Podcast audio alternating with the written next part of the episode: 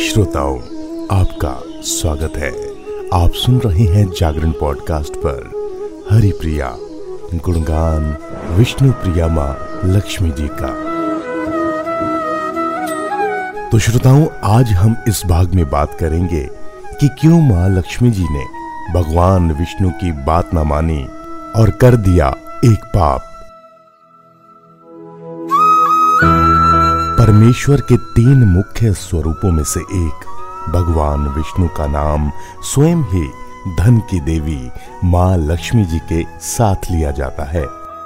शास्त्रों में विख्यात कथाओं के अनुसार माँ लक्ष्मी हिंदू धर्म में धन, संपदा, शांति और समृद्धि की देवी मानी जाती है। माता लक्ष्मी विष्णु जी की अर्धांगिनी है। सुख व समृद्धि का प्रतीक, माँ लक्ष्मी व भगवान विष्णु को युगों युगों से एक साथ देखा गया है। यदि कोई व्यक्ति अपने जीवन में धन का वास चाहता है तो हमेशा ही माँ लक्ष्मी के साथ भगवान विष्णु की आराधना अवश्य करें। इन दोनों का रिश्ता काफ़ी शुद्ध और सर्वश्रेष्ठ माना जाता है, श्रोताओं। परंतु ऐसा क्या हुआ था जो लक्ष्मी जी के कारण भगवान विष्णु की आँखें भर आई थी? पुराणों में लिखी एक कथा के अनुसार श्रोताओं, एक बार भगवान विष्णु जी शेषनाग पर बैठे बैठे उदास हो गए और उन्होंने धरती पर जाने का विचार बनाया। धरती पर जाने का मन बनाते ही विष्णु जी जाने की तैयारियों में लग गए। अपने स्वामी को तैयार होता देखकर लक्ष्मी माँ ने उनसे पूछा, स्वामी, आप कहाँ जाने की तैयारी में लगे हैं? जिसके उत्तर में विष्णु जी ने कहा, हे लक्ष्मी, मैं धरती लोक पर घूमने जा रहा हूँ। ये सुन माँ लक्ष्मी जी का भी धरती पर जाने का मन हुआ और उन्होंने श्री हरि से इसकी आज्ञा मांगी। माँ लक्ष्मी द्वारा प्रार्थना करने पर भगवान विष्णु बोले, तुम मेरे साथ चल सकती हो, लेकिन एक शर्त पर। तुम धरती पर पहुंचकर उत्तर दिशा की ओर बिल्कुल मत देखना। तभी मैं तुम्हें अपने साथ लेकर जाऊँगा। ये सुनते ही माता लक्ष्मी ने हाँ कर दिया और विष्णु जी के साथ धरती लोक पर जाने के लिए तैयार हो गई। तो श्रोताओं, माँ लक्ष्मी और भगवान विष्णु सुबह सुबह धरती पर पहुँच गए।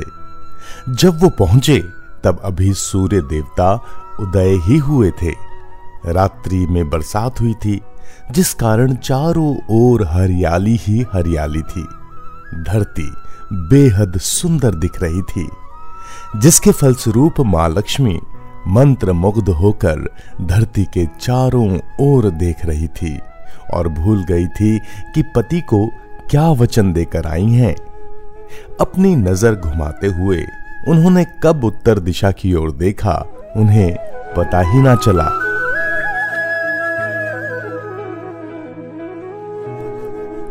मन ही मन में मुग्ध हुई माँ लक्ष्मी जी ने जब उत्तर दिशा की ओर देखा तो उन्हें एक सुंदर बागीचा नज़र आया।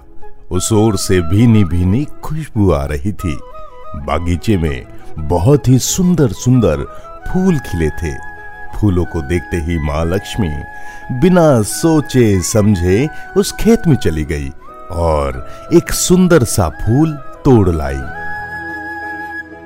फूल तोड़ने के पश्चात जैसे ही माँ लक्ष्मी भगवान विष्णु के पास वापस लौट आई तो भगवान विष्णु की आँखों में आँसू थे। माँ लक्ष्मी के हाथ में फूल देख विष्णु जी बोले, कभी भी किसी से बिना पूछे उसका कुछ भी नहीं लेना चाहिए। और साथ ही उन्हें विष्णु जी को दिया हुआ वचन भी याद दिलाया। तो श्रोताओं, अब माँ लक्ष्मी जी को अपनी भूल का आभास हुआ। तो उन्होंने भगवान विष्णु से इस भूल की क्षमा मांगी। विष्णु ने कहा कि तुमने जो भूल की है उसकी सजा तो तुम्हें अवश्य मिलेगी। जिस माली के खेत से तुमने बिना पूछे फूल तोड़ा है, ये एक प्रकार की चोरी है। इसलिए अब तुम तीन वर्षों तक माली के घर नौकर बनकर रहो। उसके बाद मैं तुम्हें वैकुंठ में वापस बुलाऊँगा। भगवान विष्णु का आदेश, माँ लक्ष्मी ने चुपचाप सर झुकाकर मान लिया। जिसके बाद माँ लक्ष्मी ने एक गरीब औरत का रूप धारण किया और उस खेत के मालिक के घर गई। माधव नाम था श्रोताओं उस मालिक का और वो माली था। उस माली का एक झोंपड़ा था जहाँ माधव की पत्नी, दो बेटे और तीन बेटियाँ रहती थी। माँ लक्ष्मी जब एक साधारण औरत बनके माधव के झोंपड़े पर गई तो माधव ने पूछा, बहन, तुम कौन हो? तब माँ लक्ष्मी ने कहा, मैं एक गरीब औरत हूँ। मेरी देखभाल करने वाला कोई नहीं है। मैंने कई दिनों से खाना भी नहीं खाया। मुझे कोई काम दे दो, माधव। मैं तुम्हारे घर का काम कर दूँगी और इसके बदले आप मुझे अपने घर में एक कोने में आसरा दे दो। माधव बहुत ही अच्छे दिल का मालिक था। उसे दया आ गई। उसने उससे कहा, बहन मैं तो बहुत गरीब हूँ। मेरी कमाई से मेरे घर का खर्च काफ़ी कठिनाई से चलता है। लेकिन अगर मेरी तीन की जगह चार बेटियाँ होती तो भी मुझे गुजारा तो करना ही था। अगर तुम मेरी बेटी बनकर जैसा रूखा सूखा हम खाते हैं, उसमें खुश रह सकती हो तो बेटी अंदर आ जाओ। माधव जी ने माँ लक्ष्मी को अपने झोंपड़े में शरण दी और माँ लक्ष्मी तीन साल तक उस माधव के घर में नौकरानी बनकर रही। कथा के अनुसार श्रोताओं, कहा जाता है कि जिस दिन माँ लक्ष्मी माधव के घर आई थी, उसके दूसरे दिन ही माधव को फूलों से इतनी आमदनी हुई कि शाम को उसने एक गाय खरीद ली। फिर धीरे धीरे माधव ने ज़मीन खरीद ली। और सबने अच्छे अच्छे कपड़े भी बनवा लिए। कुछ समय बाद माधव ने एक बड़ा पक्का घर भी बनवा लिया। माधव हमेशा सोचता था कि मुझे ये सब इस महिला के आने के बाद मिला है। इस बेटी के रूप में मेरी किस्मत आ गई है। श्रोताओं, एक दिन माधव जब अपने खेत से काम खत्म करके अपने घर आया तो उसने अपने घर के द्वार पर गहनों से लदी एक देवी स्वरूप औरत को देखा। जब निकट गया तो उसे आभास हुआ, ये तो मेरी मुँह बोली चौथी बेटी, यानी वही औरत है? कुछ समय के बाद वो समझ गया कि ये देवी कोई और नहीं, बल्कि स्वयं माँ लक्ष्मी है। ये जानकर माधव बोला, हे माँ, हमें क्षमा करे। हमने आपसे अनजाने में ही घर और खेत में काम करवाया। हे माँ, ये कैसा अपराध हो गया? हे माँ, हम सबको माफ़ कर दे। ये सुनकर माँ लक्ष्मी मुस्कुराई और बोली, हे माधव, तुम बहुत ही अच्छे और दयालु व्यक्ति हो।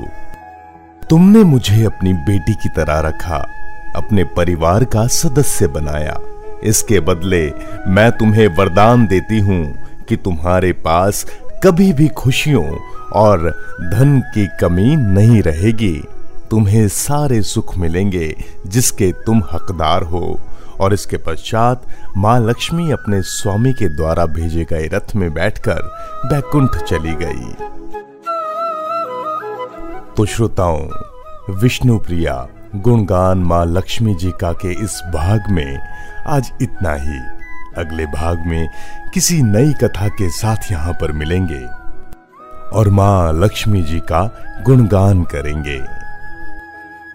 तो श्रोताओं, इस भाग के अंत में मैं आपको माँ लक्ष्मी जी के एक मंत्र से अवगत करवाना चाहता हूँ। ये मंत्र है ओम ह्रीम श्रीम क्रीम क्लीम श्री लक्ष्मी। मम गृहे धन पूर्य है धन पूर्य, चिंताए दूर्य है दूर्य है स्वाहा। मान्यता है श्रोताओं, लक्ष्मी जी की उपासना करने से कर्ज और आर्थिक तंगी जैसी समस्याओं से छुटकारा मिल जाता है। इस मंत्र का जाप आर्थिक तंगी दूर करने में कारगर है। तो श्रोताओं हरिप्रिया के इस भाग में इतना ही। जागरण पॉडकास्ट पर हरिप्रिया, गुणगान माँ लक्ष्मी जी का। के अगले भाग में हम मिलेंगे किसी नई कथा के साथ। तब तक के लिए आप सुनते रहिए जागरण पॉडकास्ट। रखिए अपना ख्याल, अपनों का ख्याल। धन्यवाद।